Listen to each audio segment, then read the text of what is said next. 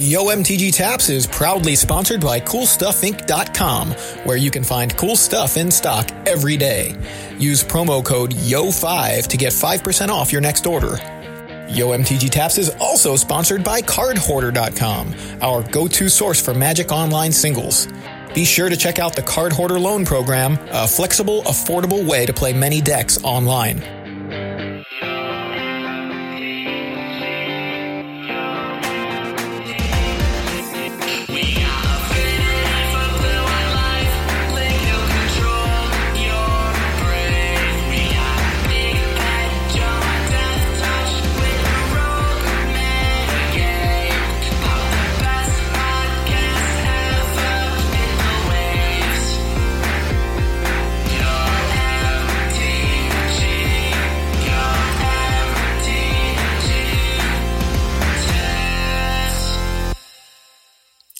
Everybody, and welcome to another episode of Yo MTG Taps. I'm Joey Pasco. And I'm Big Head Annoying Joe. and we're laughing because uh, because we had a, a kind of a, a, slow start. I don't know. Joe just interrupted me false when I was start. trying to start start the show. Uh, yeah, Joey false start. Flag. False start. Um, and we also have a special guest today, uh, old friend of the show, longtime supporter of ours, Jonathan Medina. Hey, John, how's it going? Hey, what's up, guys? It's so cool to be hearing you guys and be on the cast, you know? Because usually I'm just hearing you guys through my AirPods while I'm listening to the show. So uh, good to be here, man. I was going to introduce him as writer of MTG Metagame blog. Um, which I, which is Everybody what I still about had him on my Skype as MTG Metagame. I was like, so should I update this? oh, man. Yeah, that was years ago. That was before Pack to Power and whatnot. Pack to yeah. power. I was just about to say it. People are, I, I wonder if anyone's still mad at me for uh, for supposedly cheating that. Whatever. There are lots of people who are still mad at me. I, they pop up in my social media feed sometimes uh, to remind me that I'm garbage. So uh, it's always nice to see them. I'm like, hey, it's been a while. How's it going? Uh, so we have uh, we have kind of a lot of things to talk about. It's been like what three weeks since our last episode. We had to delay, It has. uh, so we have a lot to talk about. But I think the the we have two main topics, and since there are three of us, I think we're going to limit it to these two topics because I think there's just going to be you know a, a whole thirty three percent more. Uh, or, or John's going to take, you know, going to add his his thirty three percent to the cast, and so Uh-oh. we're going to. you- You're going to say I was going to take it all up, right? Oh no no no! Are you I doing just- the Steiner math here? Are you about to bust out the Steiner math? I don't know what the Steiner math is, but all I'm saying is we're keeping the topics uh, limited so that we can keep the length of the show to a reasonable amount of time. Good luck. So, Because I already have I already have something to, to derail us. Um, I want to read something because can this is I from at the least player- say what the topics are? I guess whatever.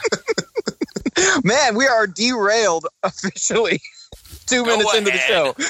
So, our two big topics of the day are Mythic Championship 7, which just ended a couple days ago, and uh, Pioneer, and when the time, you know, is, is now the time to jump in if you've been holding off. Um, so, those those are going to be, be the big topics. Um, Joe, go ahead and derail us.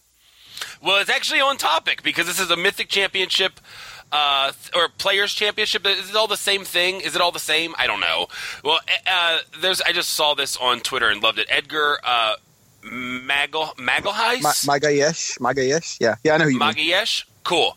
He said uh, he he tweeted in all caps um, uh, uh, an awesome uh, takedown here. You know, they say all men are created equal, but you look at me and you look at Abe Corrigan and you can see that statement is not true. See, normally if you go one on one with another Magic player, you got a 50 50 chance of winning, but I'm a genetic freak and I'm not normal. So you got a 25% at best to beat me. And then you add Dom Harvey to the mix. You the chances of winning go drastically go down. See the three way at the Players Championship, you got a 33 and a third chance of winning. But I, I got a 66 and two third chance of winning because Dom Harvey knows he can't beat me and he's not even going to try. So Abe Corrigan, you take your 33 and a third chance minus my 25% chance, and you got an eight and a third chance of winning at the Players Championship. but then you take my 75% chance of winning if we was to go one on one, and then add 66 and two thirds percent. I got a 141 and two thirds percent chance of winning at the at the Players Championship. Senior Abe, the numbers don't lie, and they spell disaster for you at the Players Championship.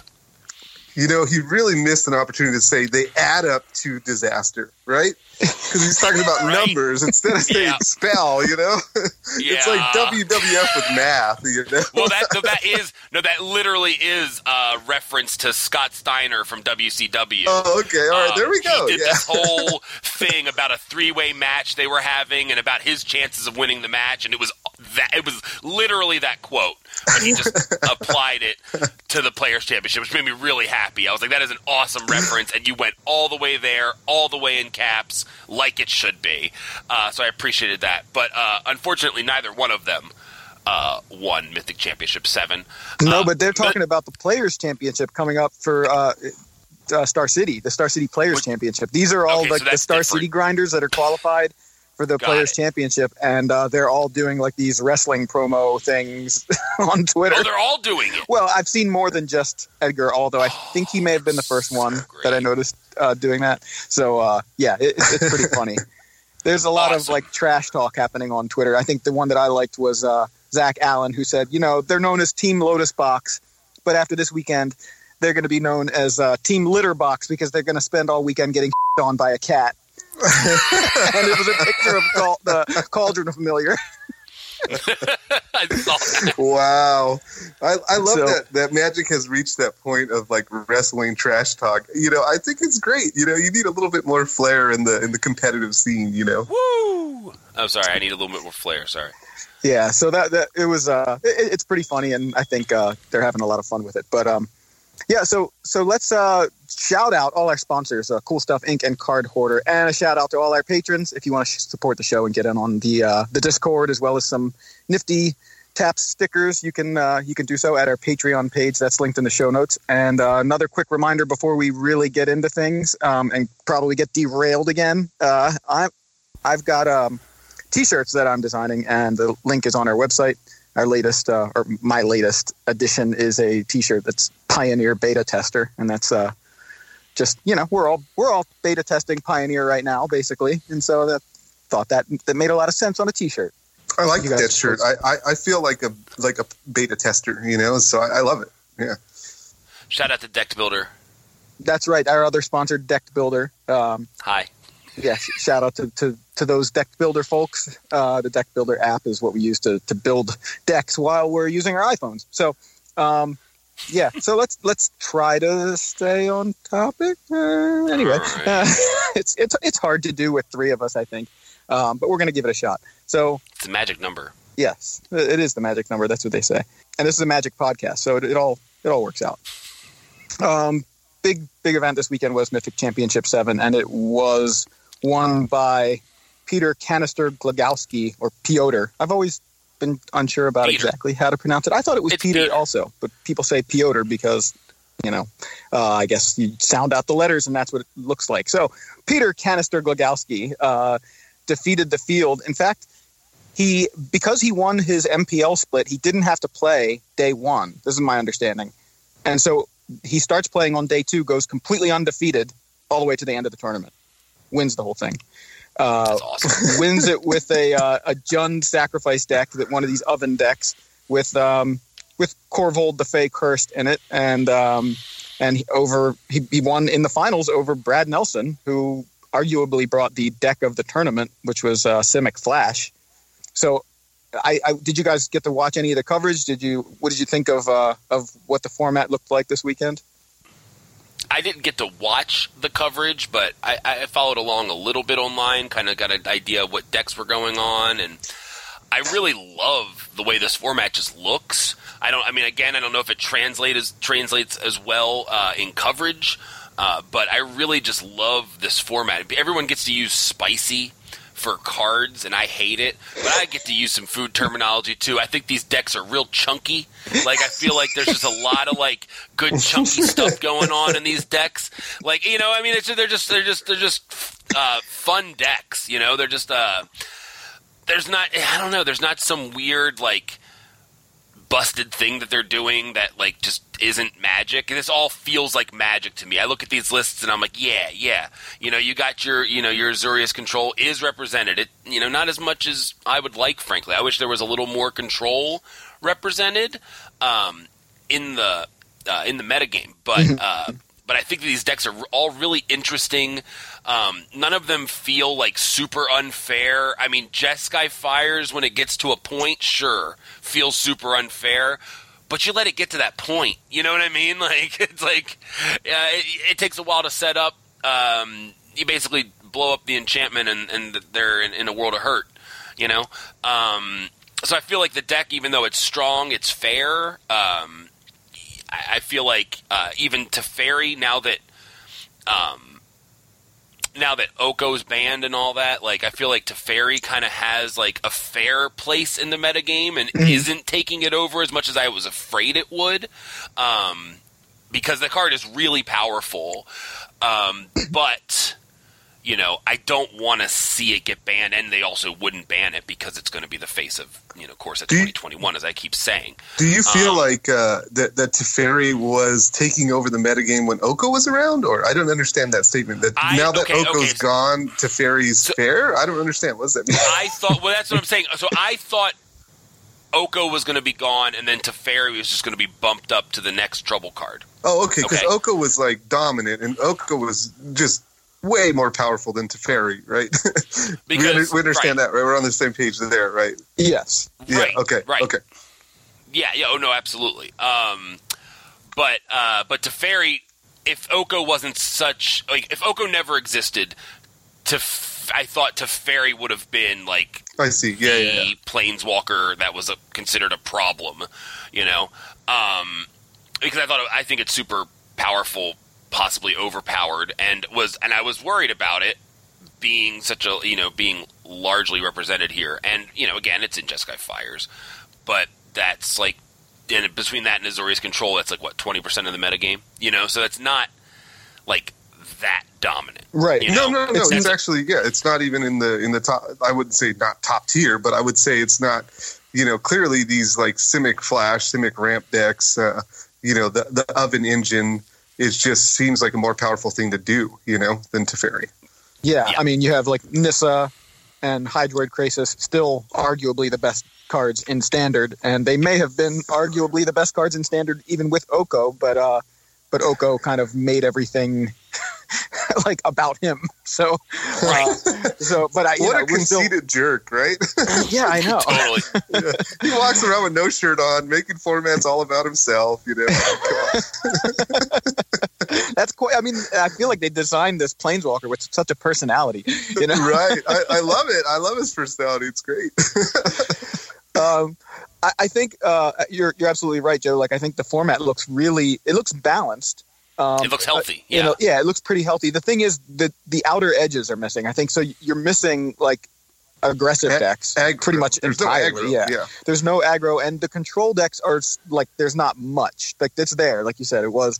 Uh, I know Ben Stark played Azorius. A couple other players played Azorius Control, uh, but they didn't. Uh, there weren't many of them, and they didn't seem to do very well in the tournament. So um, it's like those outer edges are clipped. So it's basically all you know, several flavors of mid range in a lot Right. of lot of ways, which is fine. I think if you're going to have a format that's all one kind of deck, like uh, mid range might be the, the best of the choice or best of, of our options. You don't want a format that's just a whole bunch of control decks or a whole bunch of combo decks or a whole bunch of aggro decks. A whole bunch of Right. mid mid range decks, well, those decks kind of pivot to be aggro or more controlling. At least you get a little bit of everything with, with mid range. It's a, So it's a it's a chunky format. it's a chunky. I don't know. I don't know what that means, but I'll go with it. It, it means as much. It means exactly what spicy means. Okay, absolutely nothing. Well, Um, what do you what do you guys make of this? So I find this interesting. Uh, you know, T- Teferi is in this uh, you know Jeskai Fires deck and in Right. these control decks and stuff. But like the interesting thing was back when the format before like food came along, right before Trail of Crumbs and Cat Oven, right. Um, Teferi used to really kind of trump these flash decks, right? So like uh, it would kind of like keep some of the flash decks in check because it was like, oh well, there's all these Teferis floating around, so it's really hard to. You don't want like ten main deck counter spells, right? Because it's like once they play that, it just kind of shuts off. What do you think Yeah. happened? Like, why did these flash decks become uh, good? Is it because they drop these bad cards and put like Nissa in and the Hydroid Krasis, which are not typically flash cards, right? Like, the old flash decks used to just kind of be all try to play everything on your opponent's turn.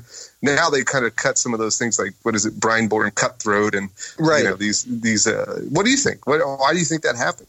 I think I think basically what Brad and uh, and Seth Manfield and Javier Dominguez, who were the three players, the only three players that played this deck in the event, all three made top eight, which is pretty awesome. Um, but anyway, what I think they are doing is they took that Simic Flash deck and sort of just hybridized it a little bit with the the Simic Ramp deck, kind of that we we all been seeing for months, which is you know Nissa and Hydroid Krasis, um, and so they do have that element of going over the top that um, kind of doesn't care about Teferi. So they didn't really go all in on the uh, on the flash element, and I think that kind of gives them a better matchup against Teferi. And also, they do have a bunch of counter spells. You know, they got Mystical Dispute, one mana, deal with Teferi. You know, like, and that I think is, is what their plan is with that card. Um, if they if they see a Teferi, it's kind of like that's that's what Mystical Dis- Dispute is for. So. Um, Right. Well, they also I- have just like I Paradise said. Druid, right? Which is pretty huge against a Teferi, right? Because Teferi can't bounce it. right. So it always threatens it, right? Because it has two power.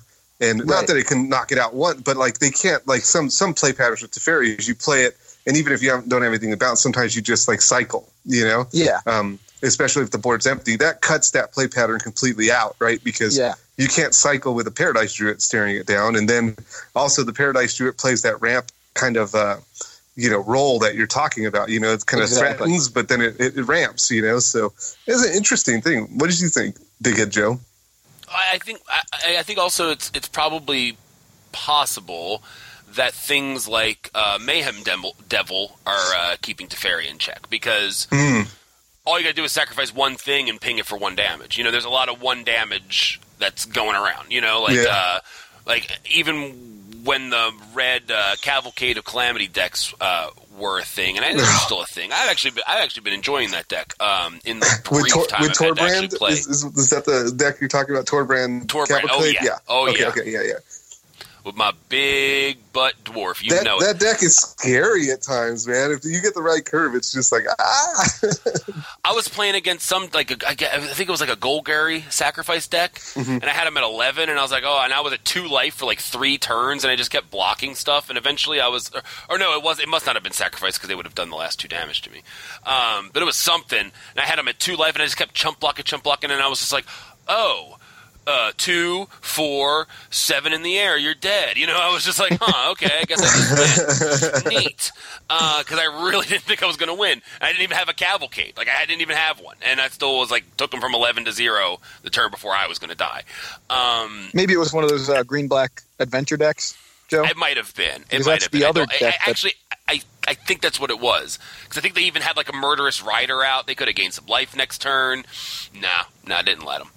Um, good, good call. But- good call. Yeah, thank you, thank you, thank you. Um, but my point is, you know, there's a lot of ways, and the cavalcade, you don't even have to get to the to the Teferi. All you have to do is swing at it, and you ping it for a damage. Yeah. you know what I mean. So, so I think there's a lot of ways in the format that kind of keep the card down, um, which is, uh, you know, part of the reason why that card's not dominating. Yeah, and we saw a couple uh, like shifting Ceratops, seeing play in some sideboards. That's another one. You know, just in case Yeah. you know your opponent has Teferi. Um, So I, I think Teferi's been kept under control. You know, pretty well, at least over the, the past couple of weeks. And um, and I guess we'll see how things change. But I, I think the the interesting thing, like you said, uh, John, you mentioned like Brineborn Cutthroat. Like this this flash deck has kind of been around since the beginning of the format, but it just never really took hold of anything. And so it's not like it was a completely unknown quantity, but nobody was really worried about it. It was not a big part of the metagame going into this weekend. And I think like Brad and Seth and, and um, Javier Dominguez, like they they looked at the format and said, hey, you know, there's there's no aggro decks. We we don't need to worry about that particular element. Um, we can just kind of tempo people out. There's there's just you know a, bunch of mid range decks, and I think you know they they have a pretty good matchup against those. But um, it does seem like they don't have a, a very good matchup against the these oven decks, um, and we saw that. I, I'm sure we saw it multiple times over the weekend, but we definitely saw it in the finals when uh, I think Brad took one game off of Kanister. I think he got. Uh, I think he might have won game one, but then Kanister won game two and three, and that was it. So, uh, mm-hmm. but one of the interesting things I think right now about the these oven decks, or at least the Jund version, playing Korvold. Um, I, I made a minor joke in our show notes that you've both seen. Uh, this year's Nexus of Fate. Um, it might not be that might not be that bad, but we're in the same situation where I saw um, Dominic Harvey tweeting like, "I need four Korvold for the Players Championship, and I can't find them anywhere." And it's like this. I, I hate this right now. I really hate that Wizards is making these cards that are only available like in very limited spots. Like so, Korvold is a brawl commander, um, and so mm-hmm. only available in the brawl decks, um, and, and, and and collector packs. Oh, and the collector pack, yeah. So it's it's yes. just the release. It's uh, the quantity out there is just not very high, and you can't. I mean, I guess if you find the Korvold brawl deck at your local Target or Walmart, like great, then you buy four of them. Um, but I think uh, it's just another example of a card that's that you're not able to open in booster packs, and it's more difficult to get a hold of for whatever reason. And um, I, what, what, do you guys think of that? I, okay, so I first of all, I love the fact that this card is being played and winning a mythic championship. I mean, I think the card is super cool. Um, it's chunky, man. It's chunky. I like it.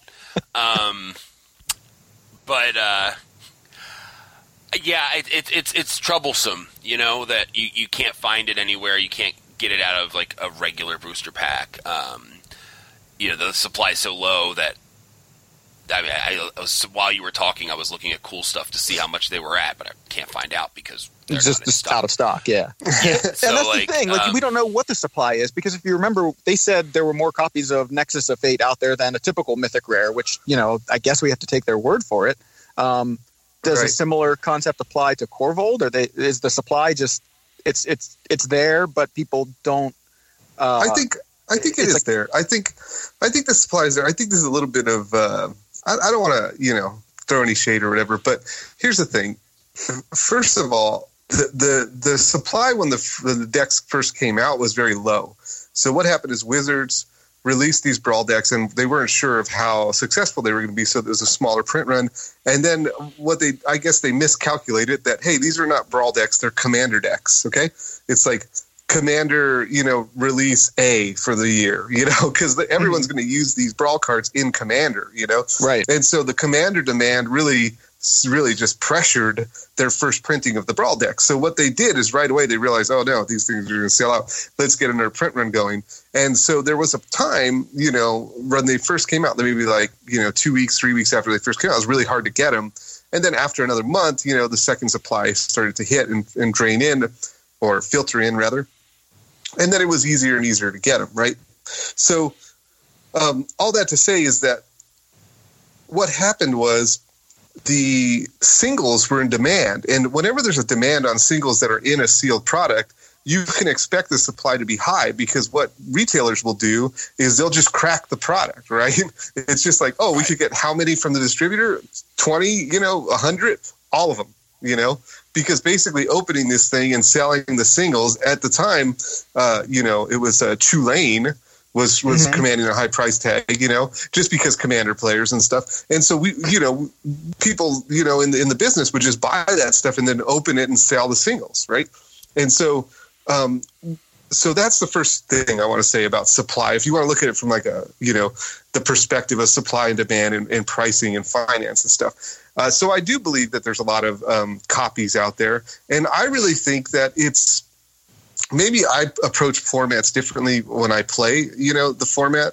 Um, but I think some of these people they should just be more prepared. You know, Korvold was was appearing in these sacrifice decks. You know, um, I don't know, a month ago. You know, like yeah. you started you started to see them as one ofs and in the sideboard, and you know, you, you start to emerge as a card in the format. So if I were like qualified or close to being qualified for the Players Championship, where I was going to have to play standard, and I was you know, looking at the best decks, you know, sacrifice is one of the best decks, you know, and so I would have picked up Korvolds, you know, I would have Right, just like, picked them just up in case, because yeah. just in case because I don't want to be left with the uh, you know I understand that you know I can't two days before a tournament just expect to find mythic rares that are everyone's going to need for the tournament. You know, I mean, Right. come on, it's like you know be be be uh, you know a little bit forward looking or think ahead. You know, and so you know now some people will say oh well nobody you know not everybody has like you know disposable income to just pick up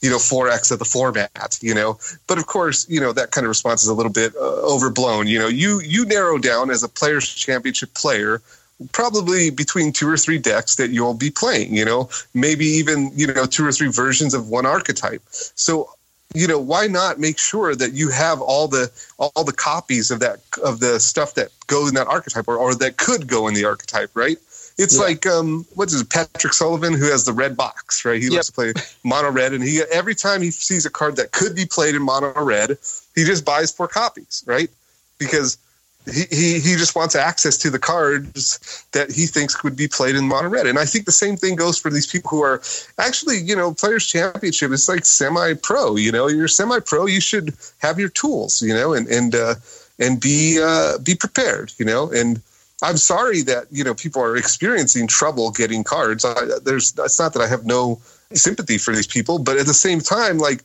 maybe use this as a lesson to like ahead of time watch the meta and pick up those cards that are starting to to show you know promise and you know get, get ahead of it in my opinion Right. Yeah, I, th- I mean, I, I think you make a lot of good points. Um, and of course, we're not just talking about you know this one player. I think just the, the idea across the, the board, any player that says, "Hey, I need, I want to play this deck because I was playing an Oko deck, and now the the oven decks look great, and I'm gonna try to play this," and they go looking for it. You know, it might not be for the players' championship. They may just be somebody who likes to switch, you know, jump around between best decks, but um, I, the, just the idea that it's hard to find these cards. At least it seems like it is, um, because they're they're distributed in an unusual way for a, for a standard card. Um, I think is causing some um, uh, gnashing of teeth. You know, well, well let me tell you this. Money is a great motivator you know? If you want to find cards just put money out there and you'll find the cards you know? I mean in the end like you know okay yeah you can't find them at the current market rate but what if you just double it? Hey i'll pay $25 for every Korvold that someone will bring me at the tournament. Someone's going to come up with a with a four Korvolds for you. Don't Right. don't worry about that you know? Like you know that's not you know, and I'm not saying, hey, eh, we all we solve all the problems by money, but like if you're playing in this player championship tournament and you expect to do well, then that's that's a cost of doing business. You know, you expect that, uh, but if you're playing and you don't expect to do well, then what are you doing? Like, forget about buying the Korvolds, just you know, play a fun deck or whatever. You know, but if you really Yeah, seriously though, if you really think that you're going to do well and that these Korvolds are important to your success, then you have to make the investment in yourself, right? It's Yeah. saying that, that I'm gonna I'm gonna I'm gonna do this and and and and and accomplish your goal. You know, when I have tools that I have to get to accomplish my goal, if I need to have artwork to promote something, or if I need to have a some technology to do something that I want to do, uh, yeah, it hurts sometimes. You have to pay for that, and even if your budget's limited, which you know it maybe sounds like I don't have a limit, but I do. You know, I have a very limited budget, and it's like, but I I, I bet on myself. I say I'm gonna. Uh, make this a success or i'm gonna i'm gonna go forward and and uh, and get that investment back you know by Right. by doing well or something you know Yeah, absolutely. That's a really good kind of way of looking at it. We're all kind of looking at it in just the superficial layer of I need this dragon, you know, like it's just uh, the cards themselves. But when you really kind of look behind it, like you said, it's like this is a tool of your trade, and if you need it, you got to get it. So um, right Right. I, I I do wish, like I, I think it would be, um, I, I don't like that Wizards is is distributing them this way though. That's you know just my personal uh, preference that they just standard cards are in standard packs or you know if if they were doing these kind of uh, strange distribution models like make it a reprint like okay make birds of paradise your buy a box and it's only as the buy a box and it's legal and standard whatever But you know like something like that We're or just about get same rid of company. brawl just get rid of brawl you know sure. We're, we're talking about the same company that uh, printed Oko impacts for standard. Like to say that they have a grasp of what's going to be standard playable and what isn't is probably extremely generous. You know, um, so I think that like you know they printed Korvold and they were like, "Hey, fun commander card." They printed Oko and for some reason they were like, "Hey, fun card for Uber casuals." You know, like, uh, um, you know, it's uh, fun so- when it's so- on your side of the field. right. You know, like totally. That's the way all cards are that are like super overpowered and broken. Like I tell, I always, I always tell Joey, whenever you see someone complaining that a card got banned, ask them how many copies of that card they had in their deck. You know what I mean? It's always four. The answer's always four. You know, like let's be fair the though. only people Nobody who are actually up. Nobody looked Huh? at Oko. Nobody looked at Oko and said that's broken. So we're we're we're also you know we talk about oh Wizards couldn't see that. Come on, we see that a mile away. But like who was saying broken, broken? No, everyone was looking at Oko and being like, yeah, that's kind of underwhelming. But then you play with it and you're like, oh my gosh, I think this card is broken. Yeah, we literally didn't even talk about Broco in our uh, no, previews. Like, no, No. it- it's you like it's all you know. It's all revisionist history, right? Like everyone talks about how oh that we should have saw that, you know, but nobody saw it. Who saw it? Yeah, and the first No person I saw that the first person I saw pointing out how strong the card was was Ari Lax uh, on like a Star City article, and I was I read it because I was like he I think the title you know was like the clickbait kind of thing like Oko is going to be the most powerful planeswalker in standard. And I'm like what? and then I read it and I'm like okay, he makes some good points. Now I, I really do like Oko. You know, I, I like it now. It is strong, but I just Yeah. still wasn't wasn't thinking it was going to be what it was. Um, yeah, you I- got to scratch out the standard part and put history. right. I mean, Oh, it really is.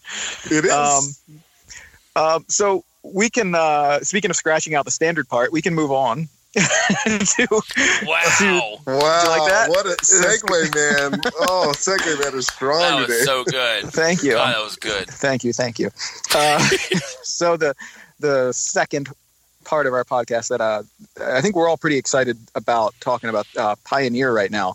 Um, Pioneer being kind of um, like like we said earlier, we're all just beta testing it right now, but it's so much fun. Like kind of seeing how this not only just like a like a meta game, but like the format as it gets affected by you know every Monday evening or afternoon, everybody's looking like you know when's lunch over? When are when are we getting the latest ban announcement, and how is the format going to change? So it's it's kind of fun and exciting in that way. Um, the latest bans, which we haven't yet discussed on the show, um, were from December second, and it was Smuggler's Copter, Field of the Dead, and Once Upon a Time. Um, yesterday was December 9th was the latest announcement. There were no changes. So, um, what do we think? First of all, you know, anybody have any uh, any opinions on Copter or Field or Once Upon a Time? Yes. Yes, I'm very sad about Copter because, you know, I get it. Like, I get it's a very easy card to slot into, like, any aggro deck, but cool. I mean, like, that means aggro decks might be decent. You know, I don't think that's a bad thing. Um, now, but I don't, I have not admittedly had much experience looking at this metagame, and I haven't had much experience playing it. I've been writing. Like when we get off this call, I'm literally going straight back to writing my research paper that's due tomorrow. Um, so you know, like I haven't had as much time to look at this as I would like. Um, but you know, I felt like Smuggler's Copter. Yes, it, you know, it's a card that's going to be in a lot of different decks but they're aggro decks, you know. And I, and I don't know. I just feel like taking a tool like that away from aggro decks uh, is going to hurt them. And I think that like you know when you look at a format like like standard right now where there really aren't any aggro decks, you know, that's not necessarily a good thing. And like so hampering the ability of of, of aggro decks to function throughout the format, like weakening an entire aspect of magic I feel isn't that great. I don't know. Um, but again, I can't speak on how dominant that card has been in the field, how like how dominant aggro decks have been relative to other decks. You know, I, I, I can't speak on that. But I can just speak on the fact that I think that giving aggro decks something to be successful with is important, uh, whether or not it fits into one or multiple decks. So that's that. Well, you you played a little bit with the mono black aggro deck, and that was the deck that I believe Wizards was targeting a little bit with the Smuggler's Copter thing because m- mono black aggro was the arguably the most powerful deck prior to Copter being banned, and Okay. there were no cards really in the deck stronger than Smuggler's Copter, and I think that was kind of where they were were looking. They had they had Smuggler's Copter on their watch list, I'm sure, because uh, it was banned in Standard, and they wanted to see is it going to be okay for for Pioneer. Um, because it's not it doesn't see play in modern it's legal in modern nobody plays it there so it's kind of like well pioneer seems like a perfect place for it um, but you see these mono black aggro lists uh, doing so well and you look at the rest of the deck and you go like what how do we fix this like what what is making these decks so dominant and i think they just decided you know what it, it- copter is going to make these decks less consistent and that's say it wasn't fatal push. Right, I know you, you you can jump on that in a second, but Yeah. or, or Uh, Thoughtseize. right, yeah, yeah. Uh, But- but, Thoughtseize, you I know, think, is like a. Go ahead. yeah, just to be clear, I don't think Thoughtseize would, would ever be banned in, in Pioneer, I, nor do I think it should be. But but you guys are right that the mono black deck, I don't even think it was arguably the best deck. I think it was just hands down the best deck in the format when when that banning occurred. And what I think I personally would not have banned Copter. I understand they needed to ban something to weaken the deck because they didn't want like mono black to be just like so dominant. It was Mhm. really dominant. And so I understand the, the desire to kind of break up the types of um, aggressive decks. And, and I think their reasoning they gave is that they wanted the aggressive decks to find their own way, you know, like they wanted them to find a, a two drop that was unique to red, a two drop that was unique to black, you know, um, Yeah. instead of them all just playing Smuggler's Copter, while at the same time weakening the mono black deck. Mhm. I personally would have rather see Smuggler Copter survive that banning because I, I do think that it adds so much to the format as far as like giving aggressive decks a tool and uh, and also other decks like I played it in my dredge deck, you know. Uh, Mhm. So you know the ability to discard. It was in the Ensoul Artifact deck. Um, you know, so it was in a lot of different uh, variations of, of other style of decks that you know you could play with. Um, but I think in the end, like, so when they first banned it, I was a little bit kind of like salty, not like angry and like taking to Twitter or anything, but I really felt like, hey, you know, you should have maybe targeted something else in the mono black deck. Uh, one of the popular choices was Castle Locthwain um, because that would take the ability to grind away from the deck, you know, because usually because it, you know the way the deck was built, it was so many uh, low drops is that you empty out your hand pretty quickly, and then you could just lean on Castle Locthwain to like basically draw you two cards a turn, you know. Also, since they're they're very low in mana cost, it left as you started to flood out, quote unquote, it gave you something to do with the mana. Just really well constructed deck, you know. Right. Um, so so I, I was I was on the like kind of like ah, I don't think they should have banned it because of what Copter brings to all these other decks. But at the same time, when they said, "Hey, look, we really do still think aggro is going to be a like a, a strong component of the meta," we're just taking this away to weaken the mono black deck and also you know to kind of force aggro to find its way in those colors. I started to realize, you know, that is true. That is true because aggro is still here. It's mono black is still a good deck.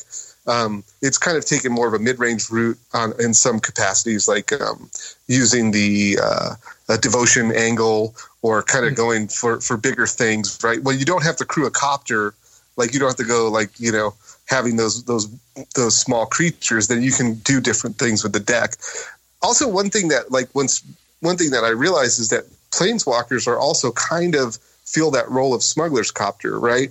Um, they they give aggro decks like things that you can play that control decks have trouble dealing with, and other angles of attack. You know, like maybe even the three mana. I don't think this is showing up yet in in the in the format, but like you think of something like the three mana Chandra that makes two elementals, you know, and attacks. That kind of thing, you know, is something that an aggro deck might be in the market for. And, and all things considered, you know, the the format has taken the loss of Smuggler Copter in stride. You know, there's still an Ensoul Artifact deck. There's still a mono black aggro deck, and it's not as devastating as I thought it might have been originally to the format. So, you know, all things considered, I think those bands were good, but I would say that the one I'm most sad about with Big Head Joe, I agree that the losing the Smuggler's Copter was felt a little bad because it did feel like kind of like he was being framed or you know bad rap, you know. Yeah. Yeah, so that's. And, and I, Go ahead, Joe. I, I want to be very clear that I should have prefaced my statement with I desired running four copies of Smuggler's Copter in whatever deck I built in Pioneer. So that's why I have a problem with it. See, that's what I'm saying. You can always trace it back to how many copies of the card that person wanted to play if they have a problem. But anyway, Okay, sorry. so in that in that same uh, you know in the spirit of your disclaimer, I own four copies of Smuggler's Copter, which I bought when Pioneer was announced. But I did know that it was it was very high on the watch list. But that's three. That makes three of us that would not have banned Smuggler's Copter at this point, and um, kind of you know you.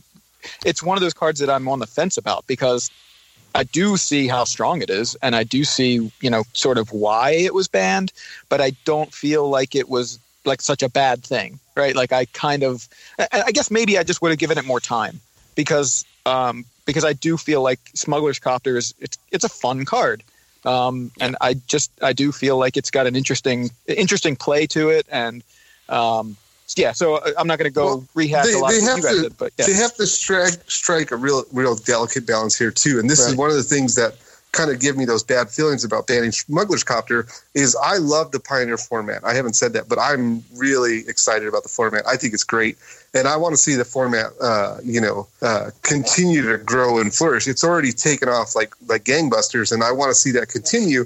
And one of the things they have to strike the balance of is keeping Pioneer its own format, keeping its own identity, and one of the thing that contributed to that identity is the idea that you can play these cards that are first of all viable. Like you said it's not viable in modern to play smuggler's copter but in pioneer it's really viable right? So Right. first of all viable and you know powerful right? It's like so like things like dig through time and like you know um, the delve spells and stuff they find a place a really nice place in pioneer. So that's kind of what's driving some of these people to the format right?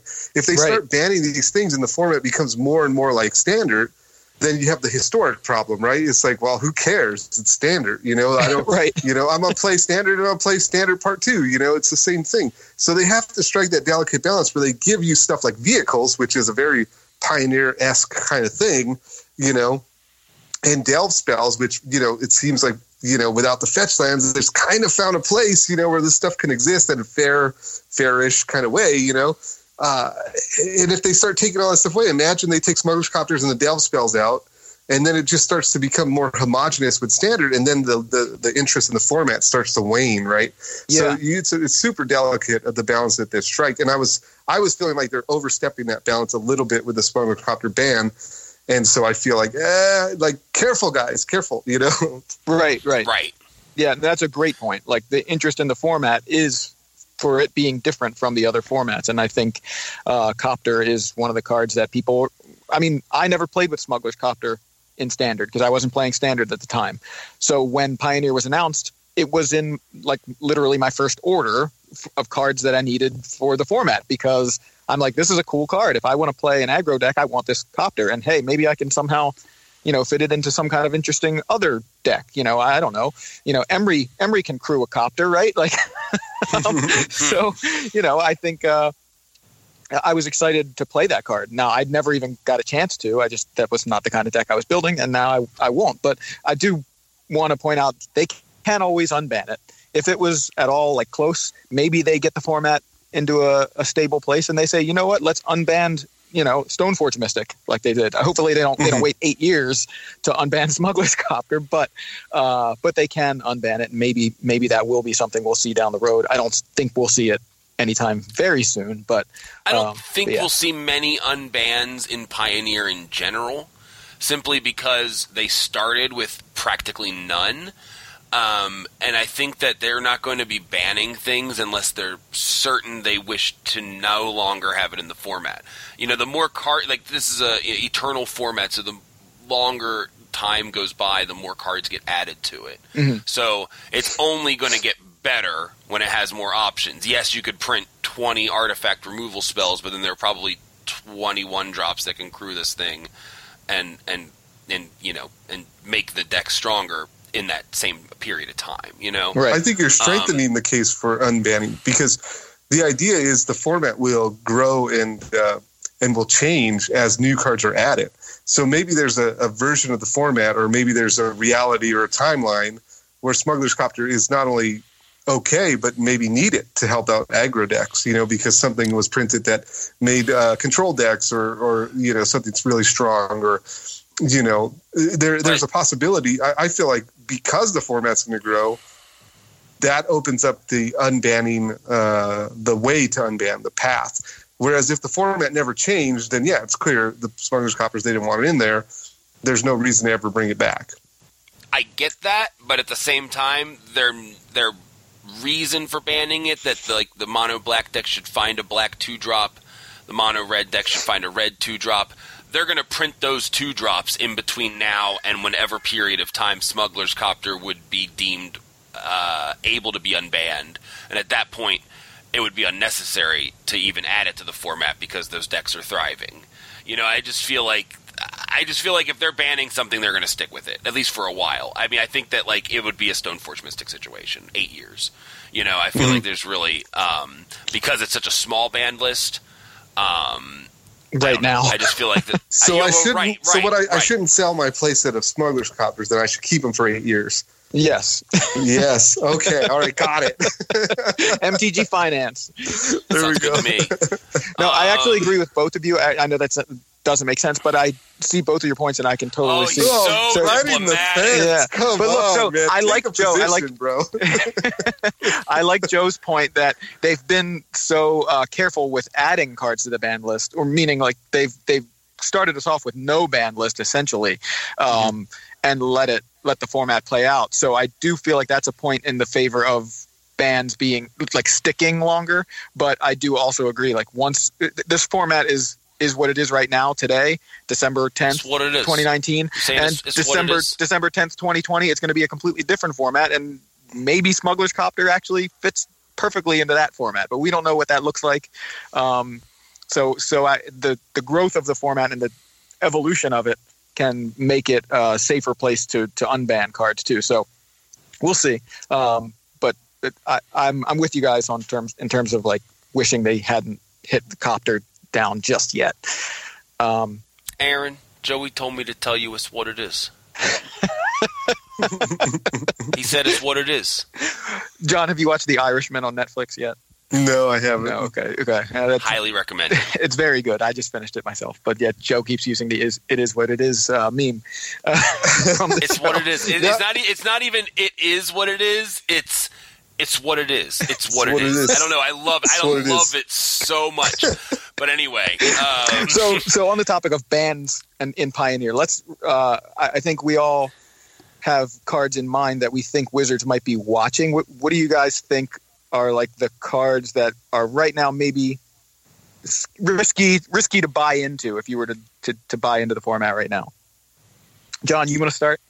Yeah, I, I can start. Now, I think the framing of that is a strange way to frame it. What is risky to buy into, right? Okay. Um, what cards? Yeah, if you bought four Smuggler's Copter a week ago or two weeks ago, that would have been a risky buy because you probably would have thought Smuggler's Copter might get banned.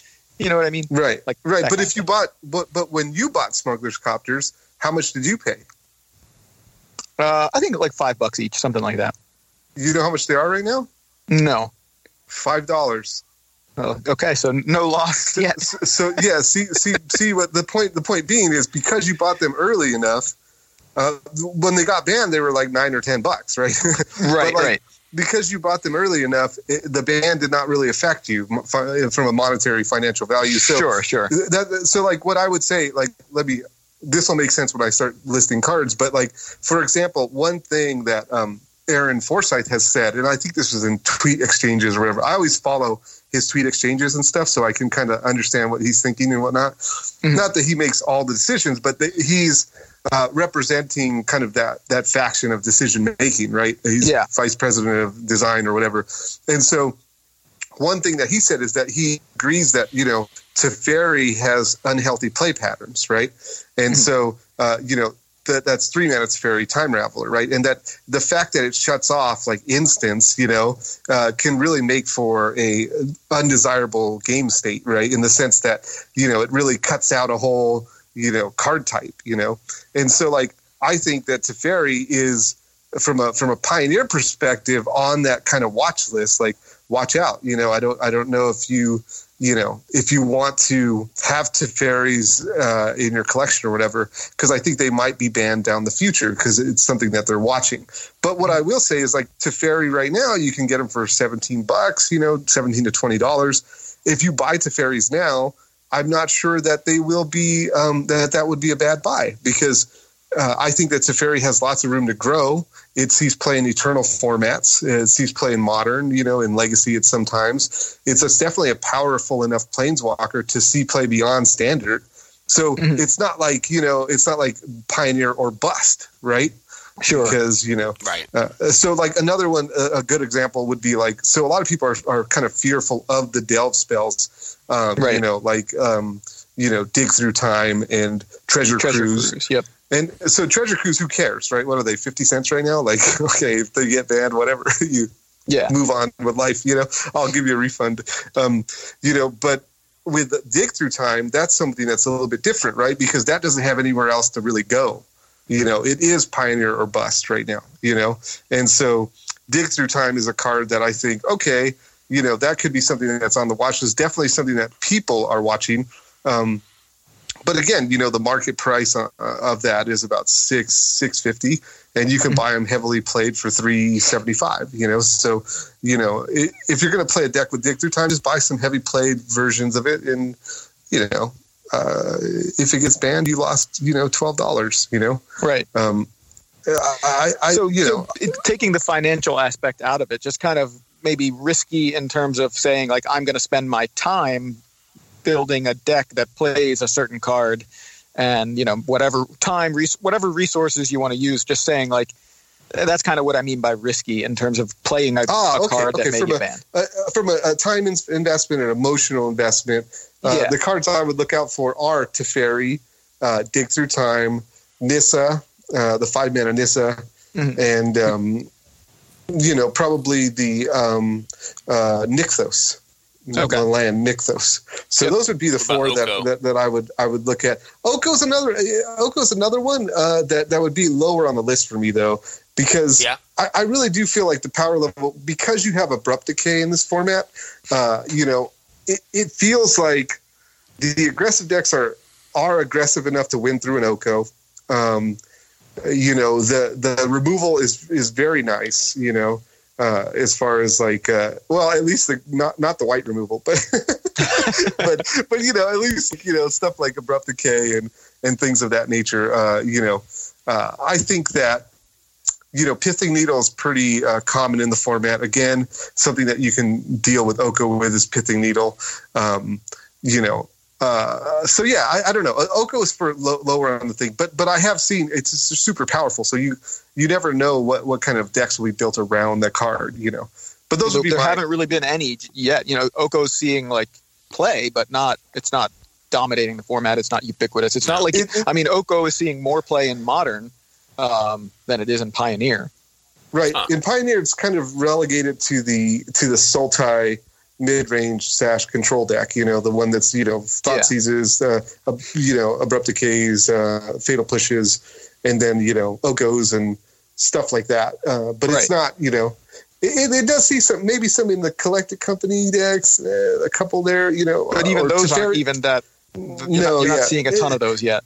Right. And so, so yeah, I agree that, you know, that, that's why I put it lower on the list. I would say like other things like Teferi, Dig Through Time, Nykthos, and Nissa, are, are things that are more uh, kind of put the little red red uh, you know alert flag for me or whatever you want. Right. Joe, did you have any any cards that were you had in mind at all? I know you haven't been playing as much, so. Look, yeah, again, I haven't really looked at the. I mean, I haven't really played very much, so I can't really say what's super dominant. But uh, I just felt like Oko might have been the next thing to go because, you know, um, it's super powerful, but it's apparently it's not as big of a problem as I thought it might be. It's so. strange that it's not because you'd think it would be, but um, yeah, based on how much play it saw in standard and how much play it sees in modern, and it's seeing play all the way back in you know in vintage, and I think so. Definitely legacy. Um, I think you'd think it would be uh, kind of all over the place in Pioneer, but really it's not. Um, the the cards that I had in mind were uh, Nykthos, like you mentioned, John. I think yeah. I think I think they've kind of been watching that all along, and in a lot of ways, maybe banning around it, trying to weaken the the devotion strategies without hitting Nykthos itself. And I, we have talked about this a little bit on the show um, because I think they want devotion to be a thing. I think they like the mechanic and they want there to be a devotion deck. But if it becomes too powerful, um, Nykthos may need to be hit. And the thing that would would stink is that like okay, green devotion is super powerful, but red devotion isn't, white devotion isn't, blue devotion isn't, black devotion isn't. You know, like those are fine, but we're going to hit all these decks because the one color is too powerful. So I think that's what they looked at early in the format and went, okay, we're going to hit Leyline of Abundance, you know, and Oath of Nissa and try to like hit the green deck without hitting the other colors. But I do think they're watching Nykthos. Um, and, and that was kind of strange, right? Because they didn't do that with Smuggler's Copter.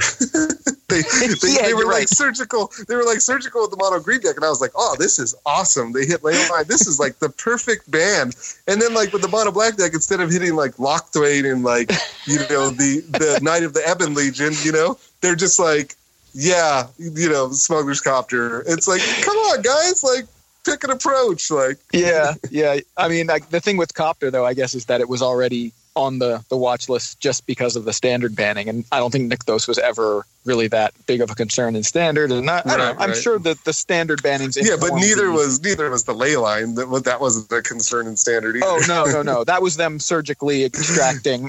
right, Cards surgical from the extraction.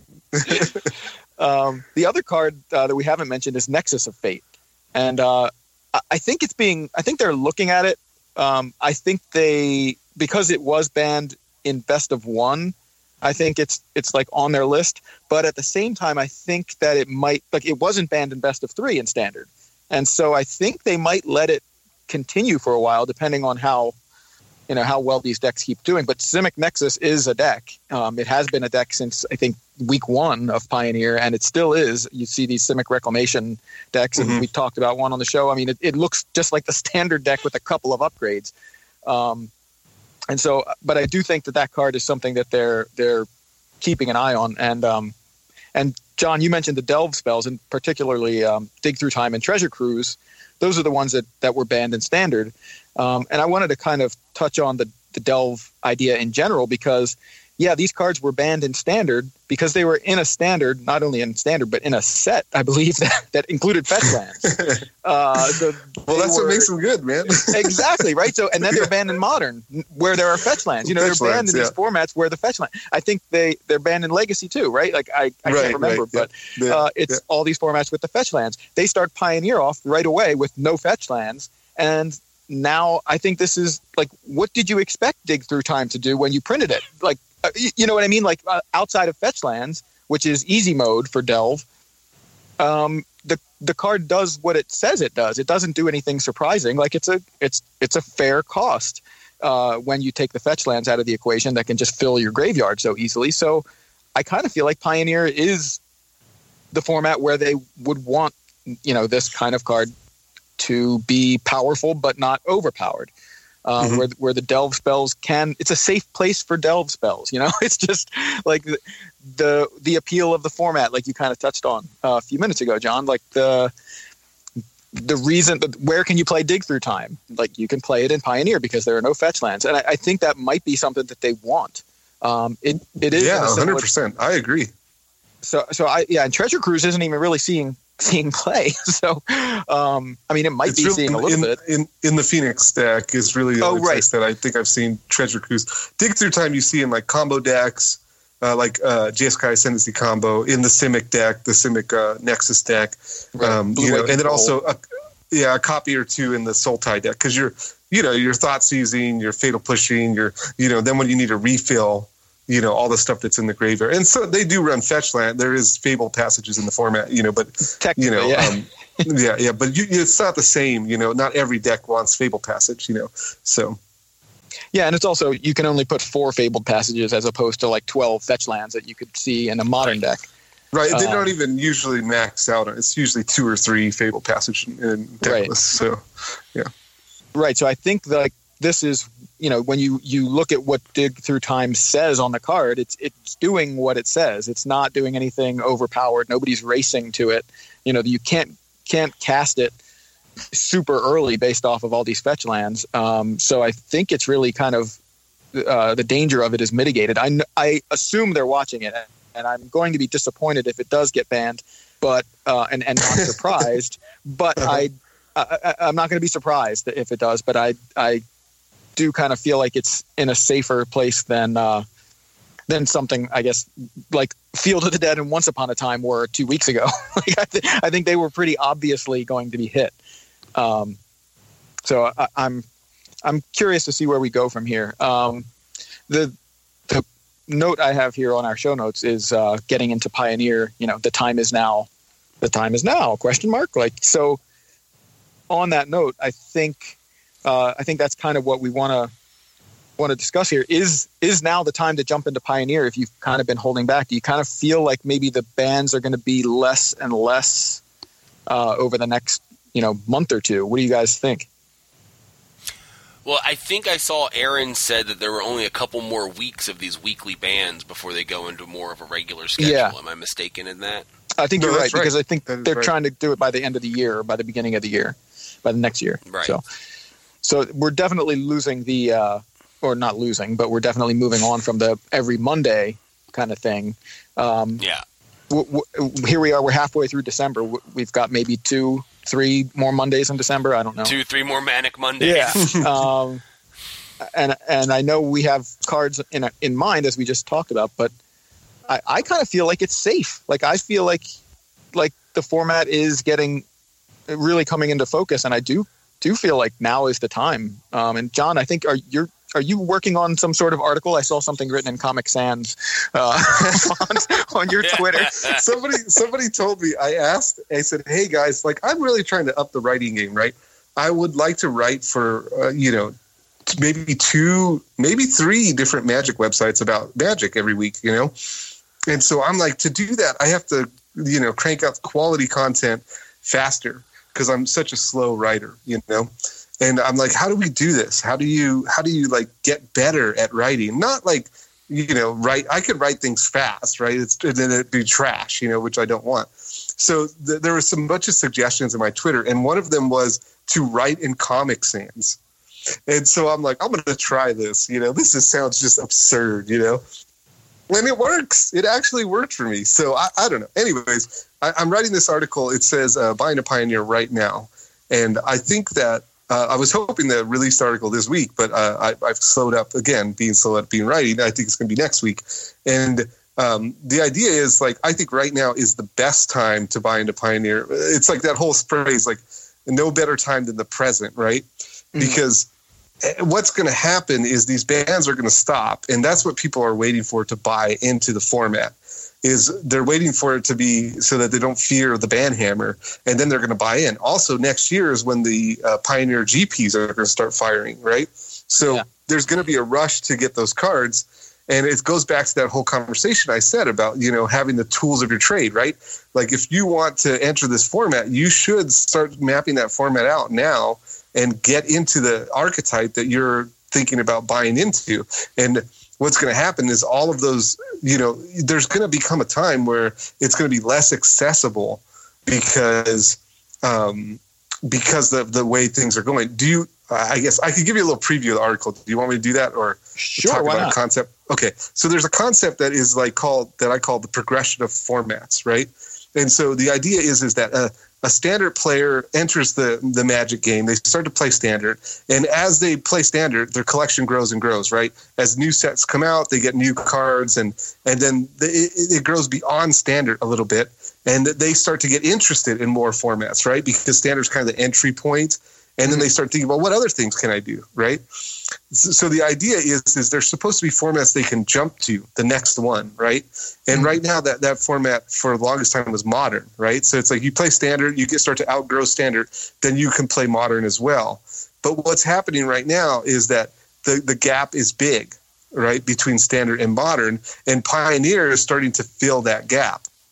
So mm-hmm. pioneer is becoming in the progression of formats before it was modern i mean it was standard modern legacy right so the progression is changing from standard modern legacy to standard pioneer uh, modern and legacy is getting pushed out legacy is going into the the vintage realm right the place mm-hmm. where it's it's it's unex- it's not accessible for people because of dual lands and other expensive cards and so and that's how how vintage is. It's very fringe. It's very community driven. Uh, no no shade to those formats. I love those formats, but in the right. progression of formats, in the flow of the player base, there the legacy is getting pushed out, and modern is becoming legacy as far as like hundred dollar you know scalding tarns and hundred and thirty dollar Jaces and hundred dollar mox opals. You know, um, so that is becoming the inaccessible format and and kind of the the the, the top tier right in the progression. And pioneer is becoming modern. And so with with Pioneer becoming modern, uh, you know, it's just going to get more, harder and harder to to get in until reprints start happening. And they said that's not they they haven't considered anything for the Pioneer set for years down the road. You know, they're they're talking about two years at the very soonest before we even see some kind of Pioneer Masters or anything like that. You know, I didn't know that that was actually said. That's interesting. Yeah, I think they said it in one of their. Um, they were doing those uh, weekly Magic Weekly or whatever, and they were mm. asking, "Hey, what did you start to plan for Pioneer uh, in all these sets that are coming out?" Right, and they said, "No, not until Ikoria did you start to. Did they even have Pioneer on the map?" And then right. they said, "What about a Pioneer Master set?" They said, "Yeah, not even until." Uh, you know, beyond, way beyond that, maybe a couple of years beyond that, because you got to think like before a Pioneer Master set makes sense, all of the supply of the Return to Ravnica forward have to be absorbed, right? And there's right. a lot of supply of that stuff, and so I think the next couple of years is going to do a good job of absorbing that because as it takes that place as the new modern, it's going to you know find a lot of uh, places on the schedule for being a premier tournament format, and there's going to be a lot of people playing it and building their pioneer collection. So before we're talking about all this before that happens, we're, we're weeks before you know, maybe a month or two before that starts to really get into gear, you know. But as those PT, yeah. uh, as those GPs start hitting, the format uh, starts to uh, settle. You know, we're going to start to see a lot more adoption, and I think that now is the time. You know. Yeah, I totally agree, and I think that, that's awesome. Like that, that uh, you know, the way the way you put it, and the the whole growth of the formats kind of thing, and you know, it's one of those things like you're aware of, but you don't quite articulate it, you know, and you just articulated it very well. And I think that's kind of um, that's dead on with, you know, this is where people go with their standard cards that are no longer in standard, and it's yeah. it's like an open open season on just like cards that are just a few years old. And I I think um, I'm loving Pioneer right now too. I I uh, almost texted Joe the other day like I am I'm going hard at Pioneer like right now. I think it's what like, are you playing? I mean, uh, well, the the deck that I'm doing the most work with, unsurprisingly, is is blue white. Um, uh-huh. and there's a yeah. couple. Yeah, I mean the thing is, it's like it's great. Did you have to ask that question? John? I just wanted to know what variant of blue deck he was playing. Okay, so, That's yeah. what I wanted to know. so, like, I, I, I mean, um, I, and since we're already at like the hour, oh, past the hour mark, I was actually thinking maybe I would save some of this for next week. So I, will just briefly mention I am trying to make blue white work. Um, and there are a couple different versions of blue white. And you know there's there's also esper or jeskai um, and even bant um, but i haven't really played too much with that. But that's that's the card the deck i'm doing the most um, fiddling with. But there are other decks that i have my eye on like um, i saw felix slew who uh, was tweeting about the fact that basically the the urza mid-range deck from modern is mostly legal except for like urza and like mox opal. There's only like a couple cards that are that you just have to replace. Like, okay, now I run four Mox Amber instead of four Mox Opal, and he put Karn, um, that not the great creator, he put Karn Scion of Urza, I think, in the Urza slot. Uh, and, you know, it just, makes a, it makes the card structure exactly right. Yeah. so it's kind of like you can sort of play Urza mid range in Pioneer if you make some changes. Now, obviously, like the format's different. There are some you don't get Arcum's Astrolabe. That's not in there. Uh, there's not as many zero mana costs. Thank goodness, by the way. Art, artifact, right? Um, but you know, I, I, I saw his list and I'm like, okay, this looks interesting. I know he said he added Nissa, uh, who shakes the world, to the deck. Um, so I'm kind of looking at that as some something I want to yeah, try. because it's broken. Right, exactly. You know, it's it's because it's that good of a card. Um, Nassif was playing like a paradoxical outcome deck, uh, which I think I'm interested in. So th- those are two decks that are sort of on the the Emry plan. So I, like blue white decks and Emry decks are the decks that I'm excited about right now. Um, and uh, and and so those that's where I got my those are the decks I've got my eye on for modern. But uh, I mean for Very Pioneer. cool. Pioneer. For Pioneer. Yeah. The new modern. I was I was ready I was ready to disagree with John um, about this being the time to get into Pioneer. Uh, based on the fact that they could potentially print something like a Pioneer Masters or go hard on reprints, um, that would you know drive the cost of a lot of these cards way down. Uh, but knowing what I know now, because I didn't know that they had said no, we are not doing that for a couple years, then I have to say I agree with John. Um, I, and as for me, like in terms of what I want to build, it's going to be something something red. Um, again, surprised? No. Um, but frankly, like you know, uh, Ryan Gurmore posted um, a deck to uh, our Discord the other day. And, or was it you that posted? it? I know he, I he was posting some, and I was deck, I, no, I was posting it. some too. But, but but between the two of us, I know what you're talking about. There were a few red decks being posted. and I'm like, wow, like I'm, I'm like, I have most of these cards. You know what I Yeah. mean? Just from, just from standard. You know, and I think that's really cool. And like, so, um, It's exactly what John really was have a just saying. money. right? Like, yeah, yeah, I don't have a lot of money to like build, um, like decks in other formats right now. Honestly, I barely have enough money to build standard, and if I do have standard, I don't have money to, I don't have time to play it. Um, but uh, but like I looked at this deck, I'm looking at the list right now. It, it is a mono red that you had posted. Uh, it's Aaron Barich's deck. okay, Um, Good choice. And, um, yeah, but like you know, four experimental frenzies got him. Light up stage got him. Chainwhirler got him. Steamkin got him. Bonecrusher got it. I need lightning strikes. Isn't that funny? Um, you know, I think you'll like, be able to get those. Actually, I have none of the one drops. I don't have lightning strikes. Uh, the ruins and um, Eidolons will be a bit. Mizzium mortars, I think, have gone up a bit now. Uh, Chandra's of braids, but that's it. You know what I mean? Yeah. Like, and that one does run an accolade of flame in the sideboard, one of. Um, so. Um, that's pretty interesting, but like not that's not that much to pick up, you know. Right. And I've got a and I've got a deck for Pioneer, Right. which I think is really cool. And mono black, same situation. Um, I have four less cards to pick up for that. Hey, bonus, you know. So, uh, um, but yeah. So I mean, I'm I'm, I'm looking to build something uh, aggressive because I like aggro decks. I'm looking to build something that is going to be cheap for me because I already have some cards for it. Um, you know, and there are a lot of options there um, for for stuff. You know, and I think I think it's really cool. Um, again, I want to have more time to actually play the format, uh, which now I'm going to have a after I turn in this research paper, I'll have a month um, to not do school for once. Right. So, so I'm looking forward to kind of getting caught up on the format and seeing. Um, you know what deck I actually want to build. You know, thank goodness for the loan program from Card Yeah, it's awesome. Uh, because yeah, without that, Shout would out have to no Card deck Hoarder. To play. That's right, No doubt. John. You you're Uh, building Dredge, right? Like I saw you I- wrote an article I- on cool stuff. Yeah, I wrote an article about dredge. It's a uh, it's a Oko dredge, uh, and it uses uh, Emry, and um, it's uh, it had two smuggler copters in it, but uh, I'll just replace those with Heart of Kiran because I have Oko, and uh, you know the prized amalgam, you know, and and uh, and Scrapheap Scrounger do a fine job of crewing it. So uh, I'll just put, replace the uh, you know the two smuggler copter, two Heart of Kiran. But yeah, it was a great. I I love the deck a lot. It's it's really good. It's got a lot of uh, play to it, and um, you know, it just basically uses the cat oven combo to uh, to bring back prized amalgams, and so that's what that's the deck I was playing probably for the first couple months of, or it hasn't has it been that long? I don't know when did they announce it? Like two months ago? maybe? No, it's been like two months. So like the first month I played that deck, and then I started to experiment with experimental frenzy. No, not experimental frenzy. Uh, what's uh, possibility storm?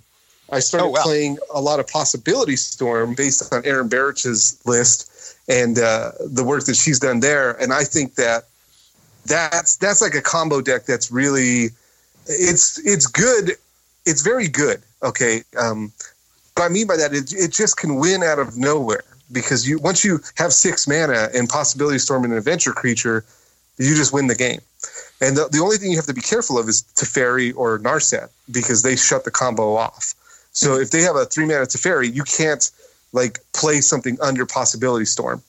So um, the goal is to make sure to keep those clear. But if, if those are gone, then it's hard to really beat a possibility storm. And so uh, the, the the deck list has changed a bit because they banned Once Upon a Time. So I've actually added some lands, and uh, because you you know with Once Upon a Time you could cheat on lands, so I went from Mhm. 20 to 23, and the three lands that I added were actually man lands.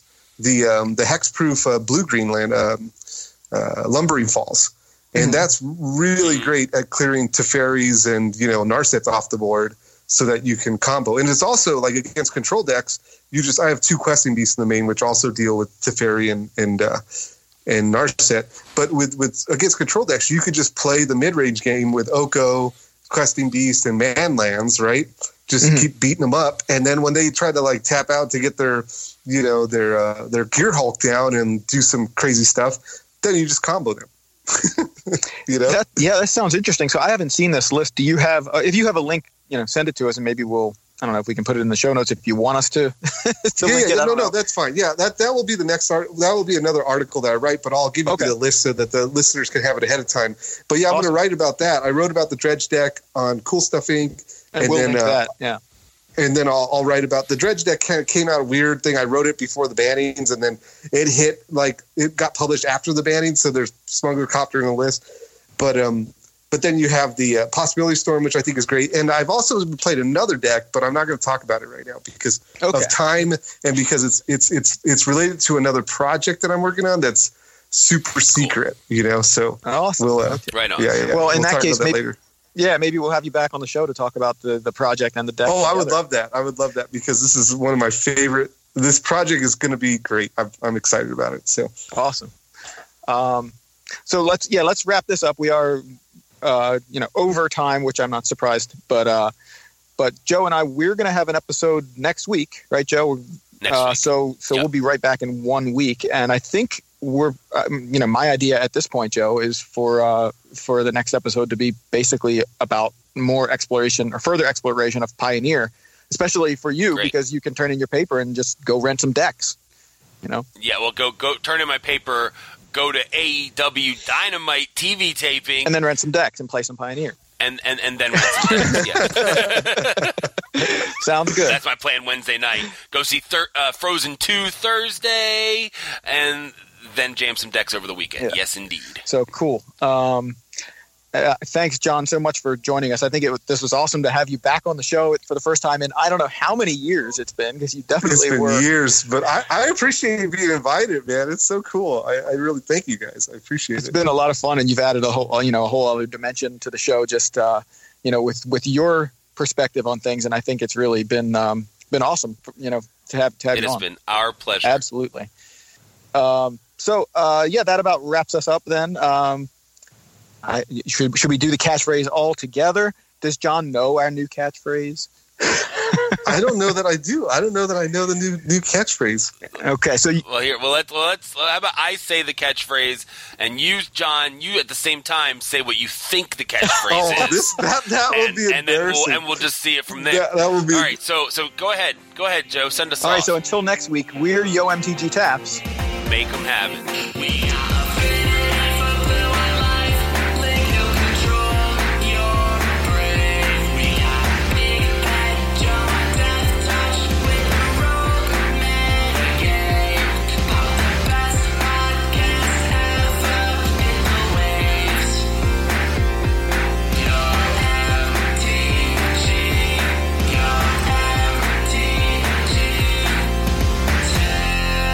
All right. So until next week, we're Yo MTG Taps.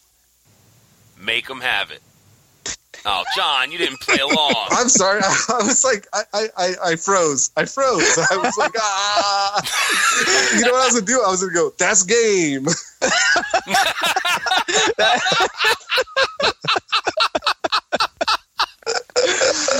Oh, that would have been perfect. oh my god.